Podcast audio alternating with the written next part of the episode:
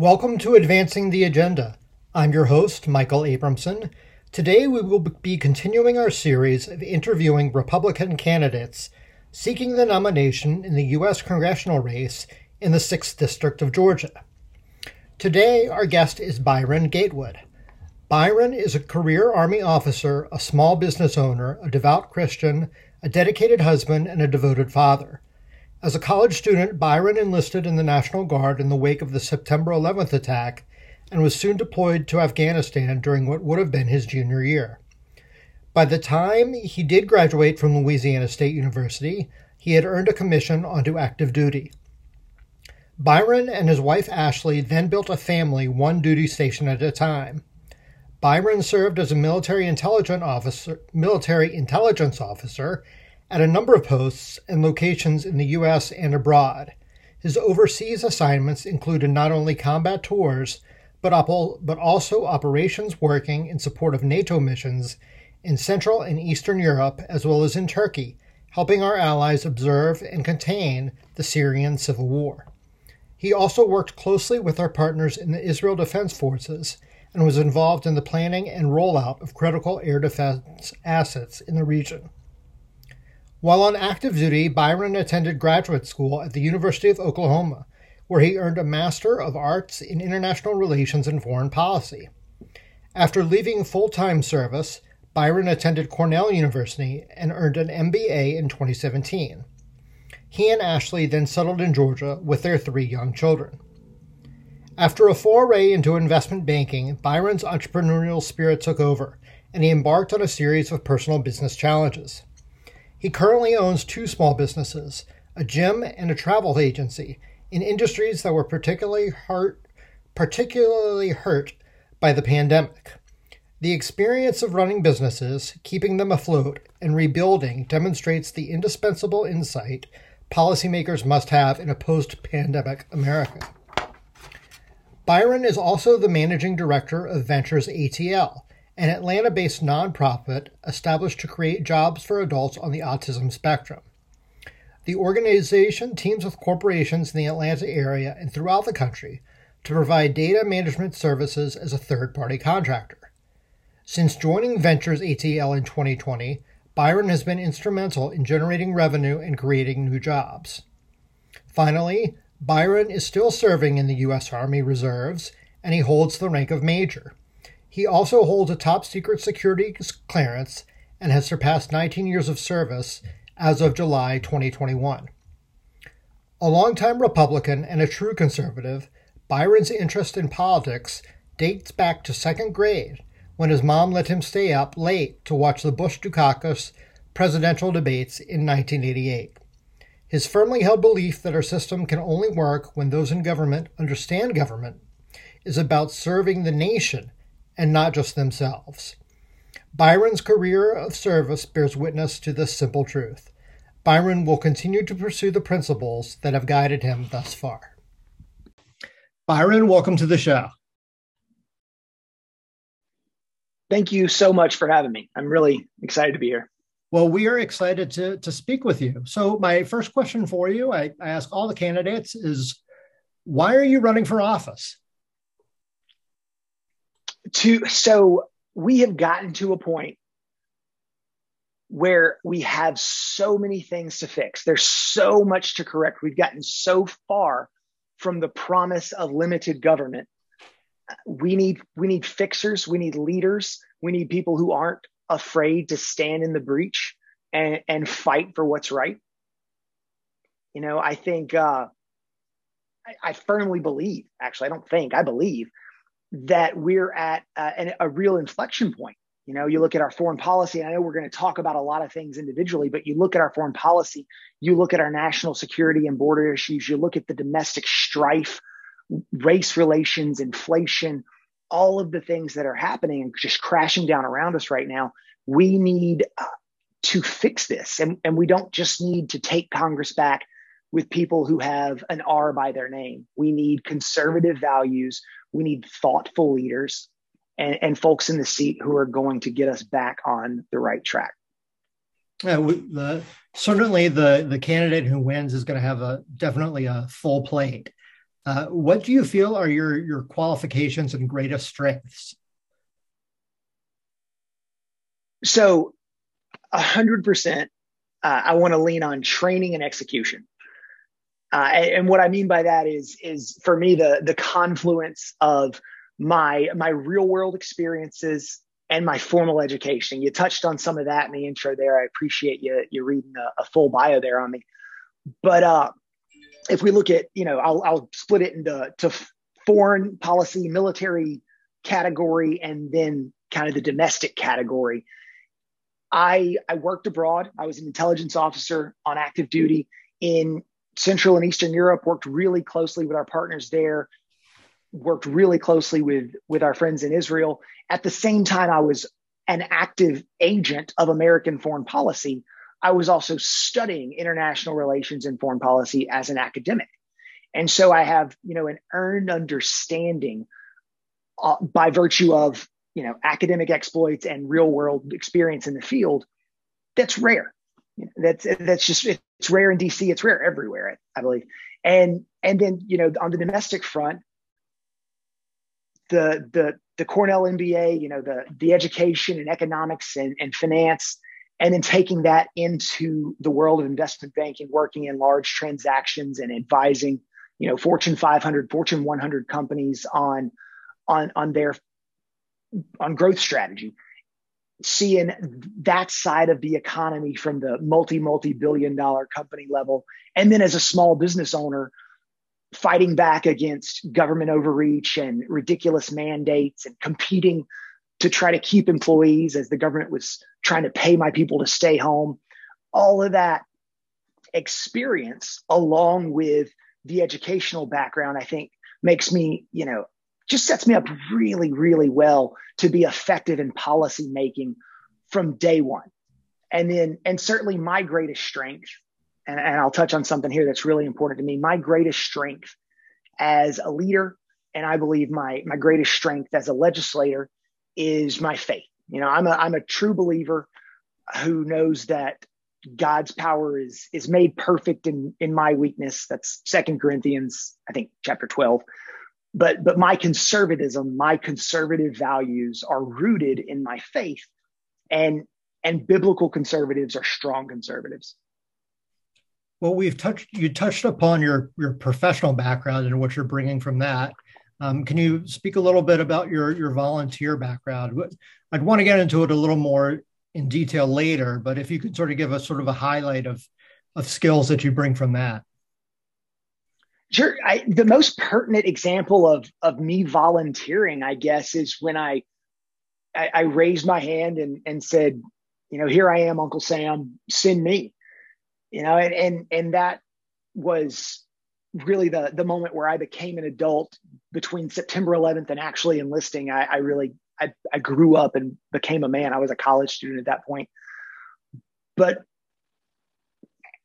I have, and you know, at certain points it's awkward to talk about, but I've had those moments where fear set in and, and I had to be brave or, you know, I, I put it on the line a few different times and in, you know, a firefight or a, a sticky situation and I, I realize how fortunate I am, how blessed I am to have come out on top of those situations. But overall, if I look at the, the totality of my nearly 20 years of military service, raising my hand that one time and volunteering and stepping up, I have gotten so much more out of that. You know, the Army has educated me, the Army grew me up, the Army gave me a great life.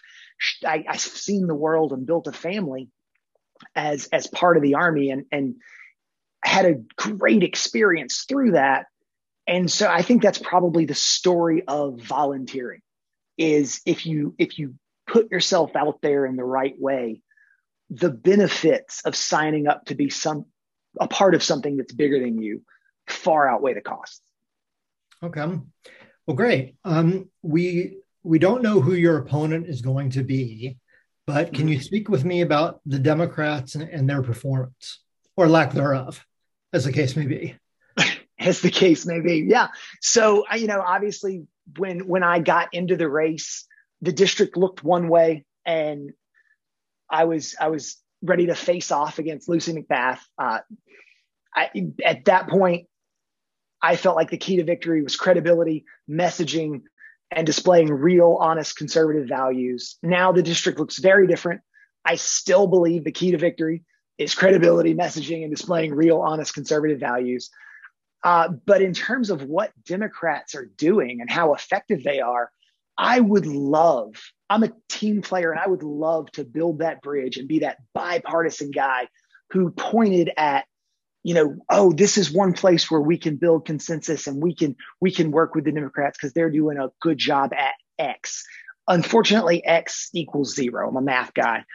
There's nothing you know there's just nothing. Inflation is out of control spending is a joke to these people the border is a travesty and it's a travesty that's completely that's a self-inflicted wound completely they just joe biden has taken an effective border policy, scrapped it in favor of having no policy at all. And if you don't have a policy on something as critical as the border, that's your policy. Mm-hmm. Uh, the, the withdrawal from Afghanistan, irrespective of, of, you know, people, I think smart people can disagree on what our role in Afghanistan should be after 20 years. But every intellectually honest person who saw that withdrawal you know, was embarrassed. You know, the only thing that Joe Biden has made great again is the Taliban. The Taliban is richer and more powerful than they've ever been with brand new, well maintained, sophisticated American equipment. We created a vacuum that China is perfectly willing to fill. There's nothing good about what Joe Biden has done. Race relations in America are at like a 50 year low with with the the blaming and the critical race theory and all of the all of the the stuff flying around in the rhetoric from that there's nothing there's nothing good about the biden administration sorry to get fired up there we're just getting started but yeah it's it's it's a nightmare uh, i want to want to cover your positions on various issues and i want to give you the general topic and it'd be great if you could just discuss the importance of the topic and sort of what your plans are to address it. And we're going to cover Absolutely. we're going to cover seven areas. So, so topic number one is America's economy. And I was wondering if you could specifically talk about inflation and the supply chain crisis. Absolutely. So inflation is, you know, one of the obviously one of the most stark examples of the failure of the Biden administration to this point. And and it's impacting people in I think more ways than are immediately evident. You know, you go to the grocery store and everything costs more, gas costs more, and so on. But people's savings are worth less. You know, you still maybe have the same amount of money tucked away in your 401k, but it's worth less. And as folks are planning for retirement, are getting ready to send the kids to college, or are getting ready to build or buy a house or start a business, whatever they're doing, now you have you have less buying power for your retirement. And so inflation is a, a critical challenge for us. We have to stop printing money. We have to stop injecting money into an overheating economy. You got to stop spending, period, on things we don't need. The budget needs to be cut across the board. That's at every level, our budget can be cut. And for starters, things like the Department of Education disband, evaporate, sell it for parts you know, and, and on down the the number of government agencies that could be reduced to nothing or nearly nothing or combined as redundant. Cutting the budgets not as hard as it sounds, and certainly not as hard as DC consistently makes it sound. Like these are there are so many sacred cows that people are afraid to to go in there and get, and I will not be afraid of those things. Okay. Um, and then, and then you, you, you asked about the supply chain crisis. This is one that I, I'm not the primary grocery store shopper in my family, but occasionally I do wander in to the supermarket and to see to, to walk down the aisle and see a situation where there's a national shortage of Gatorade. What are we? I mean, are we in Venezuela? Like, what even is that? And these again, this again is a self-inflicted wound. You know, this is this is the, the culmination of government overreach and blanket mandates and, and a, a lot of COVID double talk and double standards that is, is shutting down parts of our economy that need not be shut down. And so in, instead of shutting down chunks of our economy that impact us as consumers and impact our daily lives, we need a, a strong conservative Congress to shut down the Biden agenda. Well, let's move to a economy adjacent topic, and that's taxes. Mm-hmm. Uh, what are your opinions on what you would like to do with both the individual tax rate and the corporate tax rate? Uh, in short, taxes are almost always too high. You know, the the tax cuts that we that that the, the Trump administration passed should be made permanent. And and then maybe, you know, once we cut the budget effectively, why stop there? You know, why why I think the people who are best equipped to spend individuals' money are the individuals themselves. If you want to help the economy, put more money in people's pockets. Uh, the corporate tax rate, again, before the, the 2017 tax cut, the American corporate tax rate was among the highest in the world. And what did we see? You know, we saw corporate headquarters moving overseas, playing games with taxes. It cost us jobs, it cost us money. And, and if we want to be competitive in a global economy, we need lower tax rates. And, and even without saying global economy, if we want to do right by the corporations and the businesses and the workers in our country stop taking their money. Um, so it seems like you're focused on both not only the spending that the government does, but also the the income that it comes in or the revenue that it takes from the individuals. Both absolutely, I absolutely. I think that I mean the government is a is a reckless spendthrift, and they do that with by doing two things. They spend with no regard for what comes next. And through coercion and the power of the state, they take money whenever they want from whoever they want, whether it's income tax, death tax, whatever. However, the government gets your money, by the time you get a, a quarterly dividend from a stock investment, or by the time you inherit Aunt Sally's money, that has been taxed so many times, it's criminal. You know, the, the, the dollars we earn are ours, and every little bit that the government takes is needs to be thoroughly justified. And, and right now, there's no effort to do that. And along the way, they just spend recklessly and with without regard for the future or consequences. Well, let's transition to some other government policy and government mandates. And let's talk about COVID 19.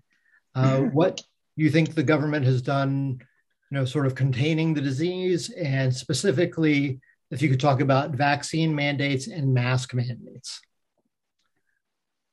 So yeah, I kind of I personally have kind of split the COVID nineteen topic into a couple of uh, epochs or, or phases. One when we didn't know exactly what we were facing, and a certain amount of fear made sense and a certain amount of government ad- strong advice made a lot of sense. And then we entered a phase where we did understand what we were facing and government mandates made absolutely no sense. And so, and, and yet they kept coming, by the way. So as a, as a small business owner, you know, we were briefly shut down. I, and this was my gym and, and several other businesses, you know, Georgians were were shut down, and it was a couple of weeks, you know. And I worked with my landlord and got rent relief, and it was it was not good, but it was understandable, and it was temporary from the beginning. And then we were back in business, and we were up and running, and, and so forth. But two years in, and we know that the virus isn't as deadly as folks feared that it was initially. And the new Omicron variant is even less deadly than the, the Delta or, or you know the, the previous versions. And yet the mandates are still out there. The, the government overreach is still there. And this is a, you know, this is another instance of big government is not equipped to solve our problems. They're not good at it. They don't handle the nuance. Blanket mandates don't work.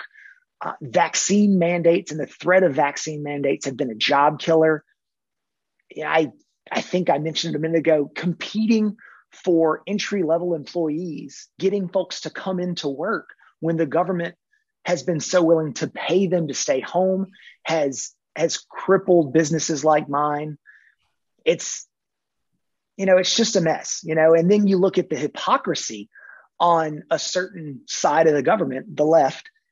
Um, Stacey Abrams in a in a photo op at a, a school, I think it was in DeKalb, you mm-hmm. know, with a bunch of elementary kids who were under mask mandate. Thankfully, none of my kids go to schools that have, you know, mask mandates. But there she is in a room full of children masked up. And Stacey's not masked. She's smiling for the camera. So on top of all of the nonsense surrounding the mandates and, and the the disregard for the facts and the disregard for the science behind you know what we're facing then you have the added hypocrisy of of do as i say not as i do. And it's just it's got to end. So if i could get just a brief sort of yes or no on the vaccine mandates and mask mandates just so oh, I'm, I'm i'm anti-mandate. I am uh yeah absolutely. I am 100% anti-mandate. Okay well, let's let's shift from the vaccine and go to, I think, sort of a, a more local issue in the sense that mm-hmm. it's it's happening every day in Atlanta, and that's crime. Um, we see it. Oh in, goodness, yeah. We see it in Atlanta, which is you know a little south of the district, but obviously people from the mm-hmm. district mm-hmm. come in for work and recreation. We're seeing increases in crime really all mm-hmm. across America. What would be your position as a congressman on how to deal with it? We have to, we, we've changed the whole narrative around accountability and who's responsible for crime that is committed.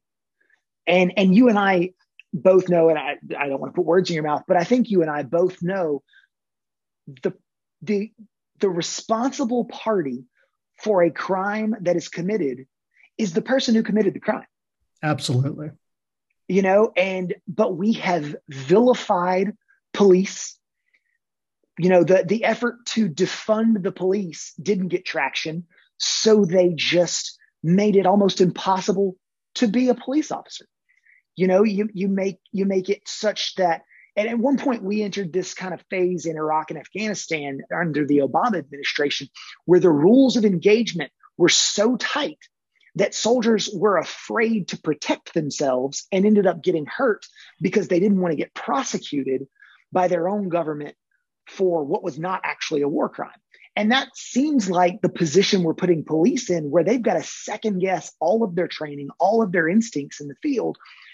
And they're going to get hurt or they're going to leave the force. So they're leaving the force, that's you know, an, and we need. That's I'm a sorry. very, that's a very interesting analogy uh, to the to the Middle East, to our yeah. to our to the military in the Middle East. And we've got to get back to common sense, broken window style policing. You know, high crime areas don't need fewer cops; they need more cops.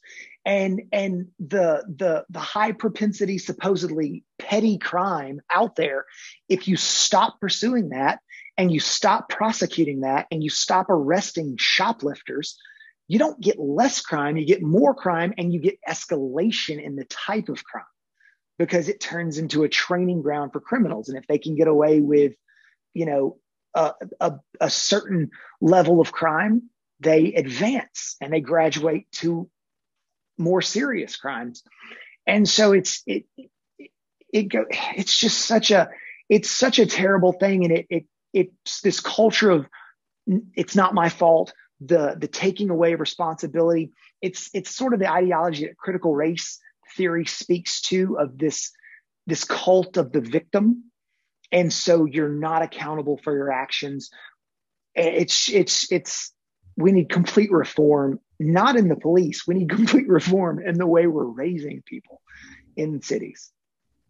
Well, that provides a good transition to to the next topic, which is education. Um, welcome to talk about whatever whatever areas of education that that you want to focus on. But I, would really like to at least, that you would at least mention uh, critical race theory, and I know you've done that to sort of throughout the throughout the interview. But go ahead.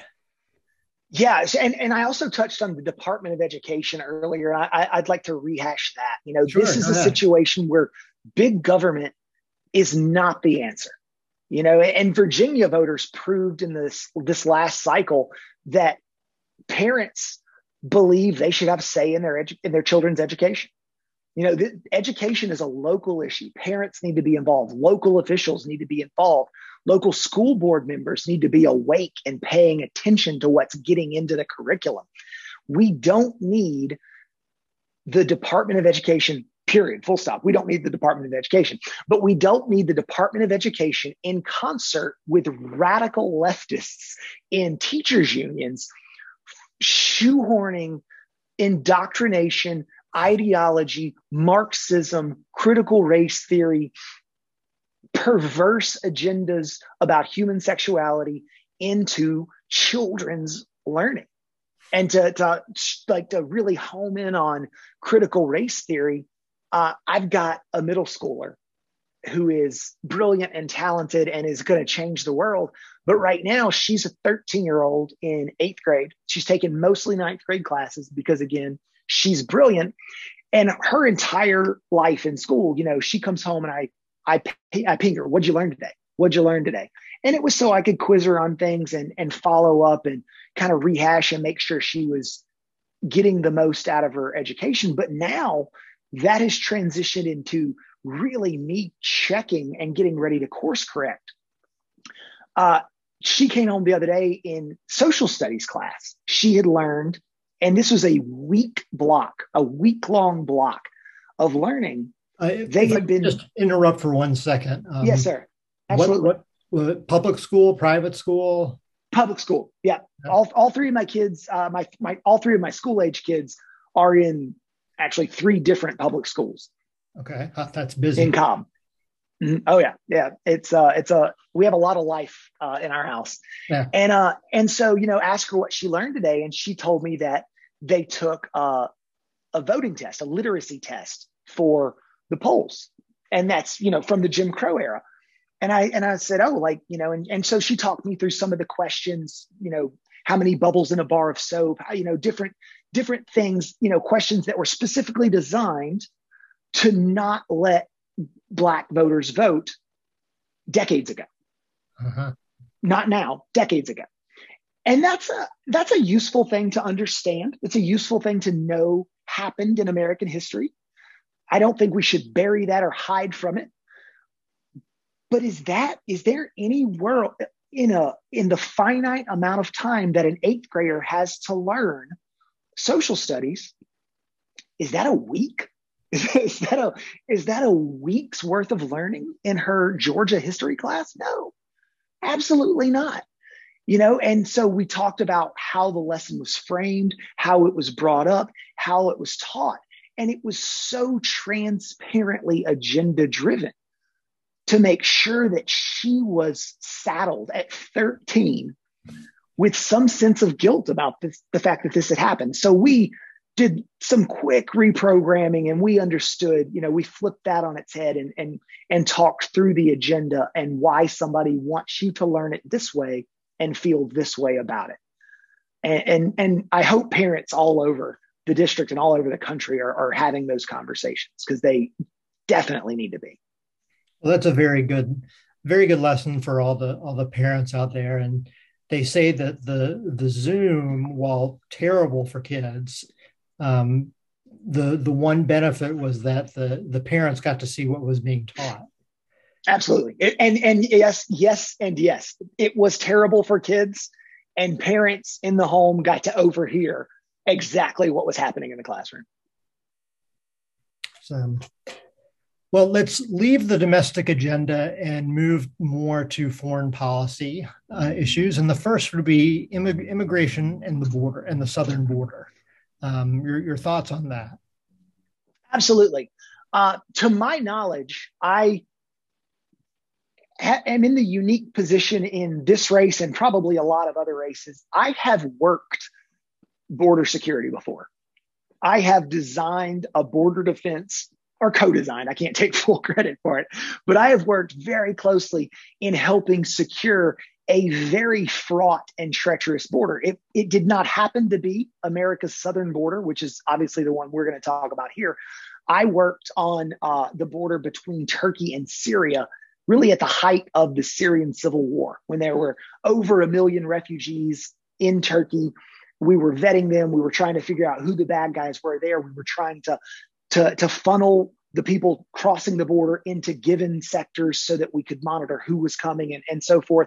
What, so I've got a pretty good sense of, yes, sir. What are you going to say? I was just going to say, what, what languages do you speak? I speak English and broken English. Uh, luckily, I was in Turkey working with the, the Turkish general staff and, and some of our other NATO partners who had plenty of Arabic linguists, and, and we were in good shape there. That's that's amazing. I didn't, didn't mean to interrupt. Go ahead. No, certainly, absolutely. So, so I have a, a, a really strong sense of the importance of a secure border, and and at least as importantly, what it takes to get there you know and and what it takes to get there is obviously a whole lot more than joe biden is doing you know step one and this is step one is you, you got to build a wall you know yeah we have to have a physical impediment to people just walking freely across the border you can't have that you know it's there is a border it's a real border it needs to be represented by a, a, a physical structure a wall Mm-hmm. Now, that again, that's step one because people can go over a wall, they can go under a wall, they can go through a wall. And, and so that's step one to slowing down. And then it's a tiered, robust approach to border security. Everything from high tech remote sensors, automated drones in the air, you know, the whole shebang from that end, all the way down the line to ICE agents on horseback patrolling, you know, high traffic or, or high density areas. It's it's it's dogs. It's the whole thing. It's dune buggies. It's it's it's a real real problem, and it's not one that's unsolvable. You know, a, a little over a year ago, borders in pretty good shape and getting better all the time. So so that's that's the the route to getting to fixing the border and the reasons we need to fix the border are innumerable and self-evident you know it's it's it's employment issues it's people bringing disease across it's fentanyl it's crime it's gangs it's it's just having a functioning nation part of that is defined by borders culture borders language and so we've got to institute some sanity there uh, on the southern border. On the when you were deployed in Turkey, were was the U.S. funding the building of a, a wall between Turkey and Syria? There was uh, there were structures in place. Uh, we weren't we weren't funding the building of a wall. There were structures in place. Uh, most of that was coming from either the Turkish budget or or NATO, which obviously the U.S. is about a, a quarter of that budget, I think now, mm-hmm. and uh, and so so there were efforts to construct various borders at various points, uh, but again, you know, it was there were a lot of other factors in play monitoring folks coming across. Well, this is a good transition to our last topic, which is which is foreign policy and what I wanted to talk about was it, it, made me think of the border between Russia and Ukraine and, and our mm-hmm. policies mm-hmm. there. So hoping you could talk about foreign policy. I know with your your status as active reserve, there's only so much that you can say, but um, if you could talk about China and Ukraine, I know you talked a little bit about Afghanistan at the top of the interview, um, but but I'll let you take it from there. Sure. So I'll start with Ukraine because as as an intelligence officer and and having worked in Eastern Europe, there are areas of the Ukraine issue where I have to sort of tread lightly. But uh, but but ultimately, I'll, I'll kind of start with an anecdote. In 2014, I was in Poland uh, for a training exercise with the Poles, and and that was in uh, in early 2014, February, early February, I believe. And uh, that was the day that the the story broke about the little green men uh, jumping over the you know the water into Crimea and and Russia very quickly you know annexed Crimea within you know very short order and and I was not so close to Ukraine but I was close enough uh, and I was the only American kind of in play and so I got back to, to Germany and, and got back uh, to, to relative safety pretty quickly. But, but watching that episode play out in 2014 when Barack Obama was the president, and then watching four years of near absolute calm from the Russian uh, leadership, Putin and, and so forth. Uh, Putin's very ambitious. Russian leadership is very ambitious. Russia is ambitious to recapture the glory of the Soviet Empire. But for four years, with uh, a Republican president, Donald Trump, in office, I didn't hear a peep, and I was listening. And now here we are again with weakness in the White House, weakness in the executive branch, a, a, a, an utter dearth of military leadership. And Vladimir Putin is, is feeling powerful again and feeling ambitious. And so, so irrespective of, you know, and this is another instance where I think smart people can disagree on what our role is in Ukraine. You know, whether we should be involved, whether we should stay out of it, whether we should let you know NATO proper take the lead or, or, or however however that should go down.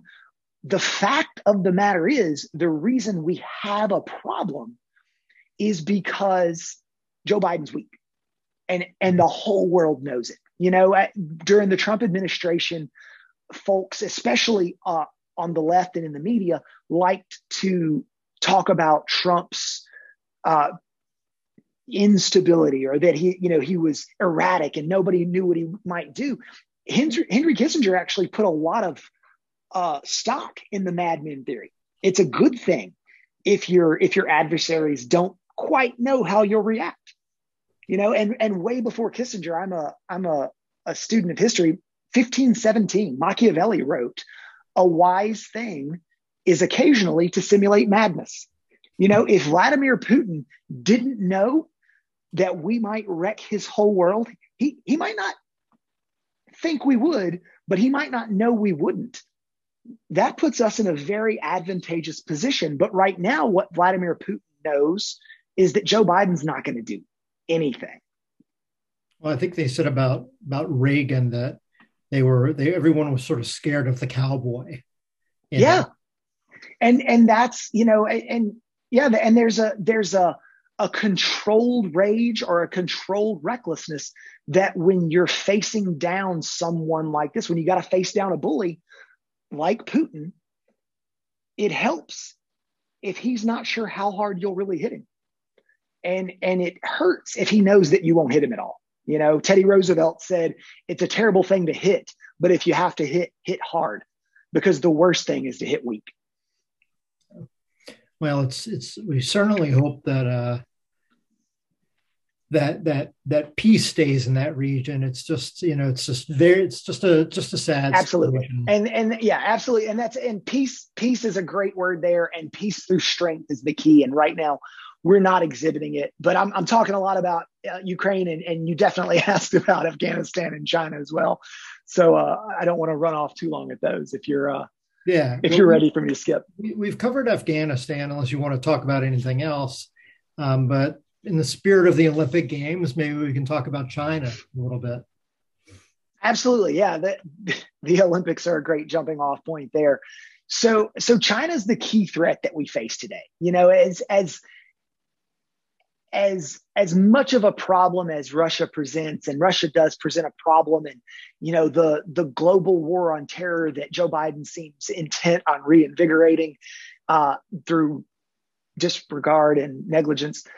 But all of those things aside, China is the rising power in the world economically, militarily, on cyber comms, all around. China is is who we are going to face off in the balance of the 21st century. And that's okay because they are transparently nefarious, but we don't seem to be doing anything about it. You know, China is it acts in bad faith consistently in trade. You know, they they undermine us as a trade partner. They manipulate their currency. They steal intellectual property from us. They have no barriers there. And the United States government reacts to it typically by just sort of a wink and a nod. And American businesses, all too often, I'm looking at you, LeBron James, just placate the whole thing. You know, I mean, for a few extra bucks. You know, uh, LeBron James and the NBA, a group of people who have benefited from the capitalist system as much as any group of people, whether it's the owners or the players all around. And yet they are consistently tools of the Chinese Communist Party. And we shouldn't support them. They should have to pick. And and it's you know it's it's a situation where we continue to uh, lose ground voluntarily to this rising power, and it's it's reminiscent of Chamberlain and Britain just consistently ceding ground to appease the Germans throughout the 30s. And, and we know exactly how that worked out for everybody. That that is so interesting to say that to point out that that it's not that we don't see what's coming, we see what's coming, but we choose to ignore it. Mm-hmm. Very interesting. Well, that concludes the, the first section of the interview. And in the second section, just want to talk about areas of your background that I that I found to be really interesting that I think others will as well. Um, and the first the first thing that I wanted to talk about was was your nonprofit that you work with. If you could talk about that a little bit. Absolutely, absolutely. So I, after I left investment banking and and started looking for sort of that next chapter, you know, Ashley and I, we covered some of the businesses that that we're involved in that we own. Uh, I found Ventures ATL, which is a, a nonprofit that creates jobs for adults in the autism spectrum. It's it's an organization that you know we partner with corporate clients mostly around Atlanta to do data management projects that would typically otherwise get offshored India, Bangladesh, somewhere like that. And we keep them at home and we create an opportunity for a group of people who have a lot of talent and a lot of ability, especially in this data management uh, arena, but are, are generally kind of overlooked in the conventional labor market. So, so found that I have a son, uh, our middle child. Well, he was our middle child, but now we have four. Uh, but our, our, son, Buddy, is uh, is is on the spectrum and developmentally delayed, and so you know being able to to go in and create an opportunity for folks like that who we love and we care about, and at this point, everybody loves somebody with autism. You know, everybody's got, if they don't have a child with autism, they've got an uncle or a nephew or, a, you know, a family friend who's on the spectrum and so you know it, it, it touches so many families so many people. And to to get to help give folks a chance has been really one of the the blessings of my life to be a part of that. Yeah. And, and over the course of over the course of the pandemic we've managed to grow headcount to employ more employ more people bring on new clients and and really grow that business so that you know more and more people are able to thrive and our corporate clients, you know, the folks that we work with at these individual companies get exposure to a group of people who they might have previously viewed as disabled but come out thinking okay this is real work. You know they're they're solving real business problems for us. They're doing real value add stuff. And so we're changing some perceptions along the way which is which is pretty great well, if people want to want to donate, or if uh, corporate clients want to hire from from from you guys, is there a website that they could go to? Absolutely, yeah. The the website's venturesatl.com, and you know there's a there's write ups on you know our data management services and how to contact us, and we typically we act as a, a third party, so we contract with you know company X and and work on their data management projects sort of it's outsourced the same as it would be if they had offshored it. And uh, and you know there's a list of of the clients that we've worked with on the website and you know anybody that goes to that is going to see some pretty impressive names some pretty big names. So there's there's a lot we can do. Well that's great. And I, I think the last question would be coming back to your your your status as a small business owner owning uh, both a gym and a travel agency uh, what what does what was what does that really prepare you for as you go to as you go to Congress? Being the person who who signs the front of a paycheck and has to has yeah. to make sure everything is running. If you could correctly, if you talk about that a little bit. Sure. Yeah, that's a, a really good question. You know, I think we've gotten to a point where where Washington D.C. is full of career politicians, full of aspiring career politicians. Um, there there are lots of lawyers. There are lots of you know very knowledge centric people. Uh, we're pretty far from Main Street at that point, you know. And this is, I, I think, a really valuable break from moving from big business investment banking to being someone who's got to make payroll, you know, who's gotta who's gotta interview prospective employees, who's gotta work with customers in the moment and try to build something like that. You know, having having that perspective, I think will be really valuable in relating to constituents. Okay. Well, great. Well, I have just enjoyed this interview so much. Uh, if you could just let us people know how if you have any updates on the campaign and how they can find out found out more about your campaign. Yeah, so the website is gatewoodforgeorgia.com. Uh, you can log on, you can sign up to volunteer, you can learn more about me. You can see pictures of uh, my family, uh, not inclusive of Naveen, uh, because we're still uh, we're still I think not quite uploaded the the family photos that include baby number four yet. Mm-hmm. But all the you know all the rest of the info's there, and and that's where you know people can hopefully get involved. Okay. Any campaign events coming up? We do have uh, stuff coming up. I think the best way to learn about that is to sign up for emails because we're doing you know events in folks' homes and we're doing you know various things like that. And I'll be at a speaking engagement at, at you know whichever county. And so letting folks know about that stuff ahead of time will be via email. Okay, well, great. And I will put that in the website description. And thank you again. And I look forward to speaking with everyone next time on Advancing the Agenda.